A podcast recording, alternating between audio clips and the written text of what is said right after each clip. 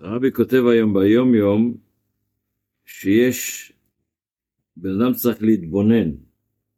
לפני התפילה צריך להתבונן, דע לפני מי אתה עומד. אז הוא אומר בכלל, יש שלוש סוגי התבוננות, שלוש מיני התבוננות הם. יש התבוננות לימודית, בן אדם תוך כדי לימוד, אחרי שהוא מבין את העניין על בוריו, אחרי שהוא למד והבין את מה שהוא למד, הוא מתבונן בעומק העניין ההוא עד שהשכל אצלו מאיר. הוא מתבונן, מה למדתי פה עכשיו? אז מה אני מבין בזה? זה התבוננות שכלית. יש התבוננות שנייה, שזה קודם התפילה. הוא מנסה להבין בשכל את מה שהוא למד.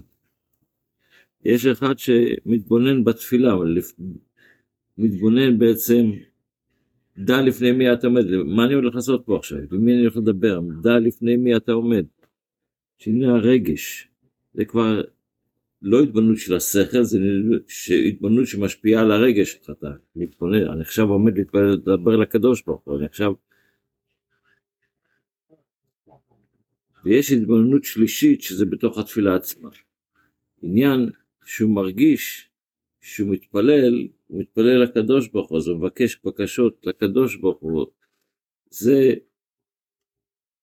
שירגיש שהוא בעצם אומר פה מילים שיש להם עוצמה של משהו רוחני. עד שהוא מעלה של העצמות שיש בנשמה.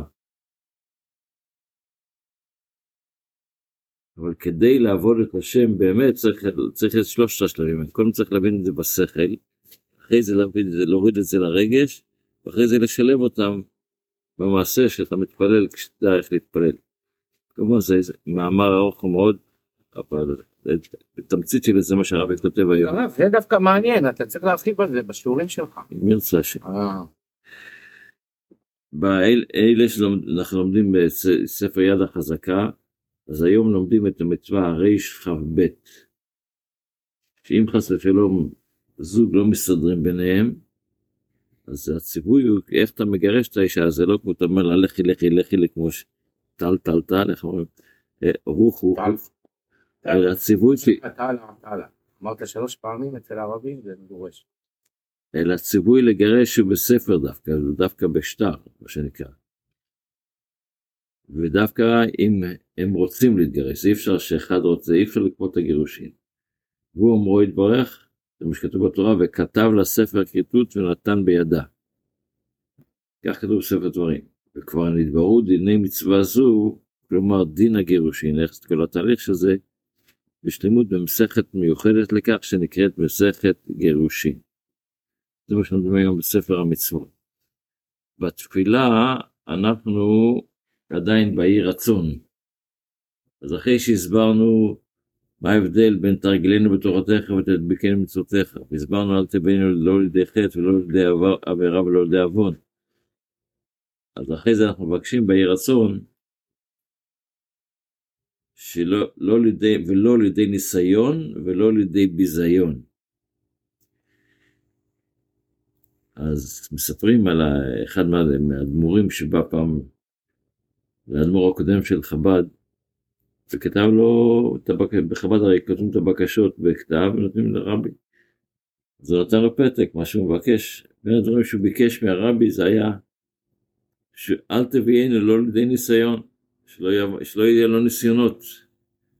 אז הרבי הקודם אמר לו, אבל ניסיונות זה דבר חשוב, ניסיון זה גם מלשון נס על ההרים, אתה מתעלה, אחד עומד בניסיון אז מגיע לדרגות גבוהות. הניסיון יכול לעשות אותך לביזיון. רגע, אז הוא אמר לו, כן, אבל כתוב בתפילה, שאנחנו אומרים, אל תבן לא לידי ניסיון ולא לידי ביזיון. אז אמר לו הרבי הקודם, אני אסביר לך איך שצריך לקרוא את הפסוק הזה. אל תביאנו לא לידי ניסיון ולא לידי ביזיון ברצף אחד. לא אומרים אל תביאנו לניסיון ולא לידי ביזיון, זה לא שני דברים נפרדים. יש לי ניסיון שיכול להביא אותי לביזיון. זה ניסיון כזה שאני לא יכול לעמוד בו. אבל ניסיון שאני יכול לעמוד בו, אז באמת אה, לא צריך לבקש, זה יעלה אותי, זה יעבד ניסיון. אם אתה, אני יכול לעלות אותו על ההר, אז אני אעלה את הדרגה הגבוהה יותר, אז הניסיון הוא דבר טוב. מתקדמים, כבוד הרב, ביזיון ברבים או ביזיון ביחיד? איך שאתה רוצה. רק שנייה, רק תן לי רק לסיים את הרעיון פה. אז האמת היא שזה ככה, אבל הגמרא אומרת במסכת סנהדרין, אמר רב יהודה אמר רב, לעולם אל יביא אדם לעצמו לידי ניסיון. למה? שהרי דוד המלך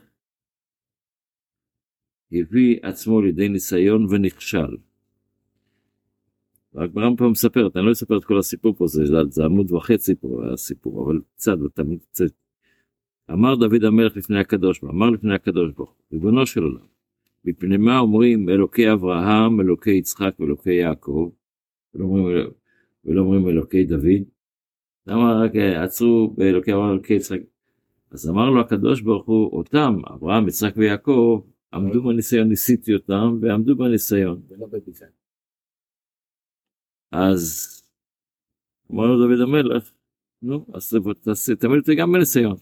לימדת אותם בניסיון, הם עמדו גם אני. בחנני, בחנני השם ונשני, כך הוא כותב בתהילים. אמר לו הקדוש ברוך הוא, אתה רוצה? בסדר, אתה מבקש ניסיון?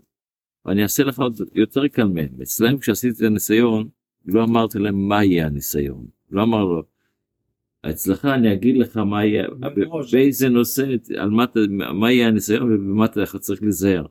מה הוא רצה ניסיון?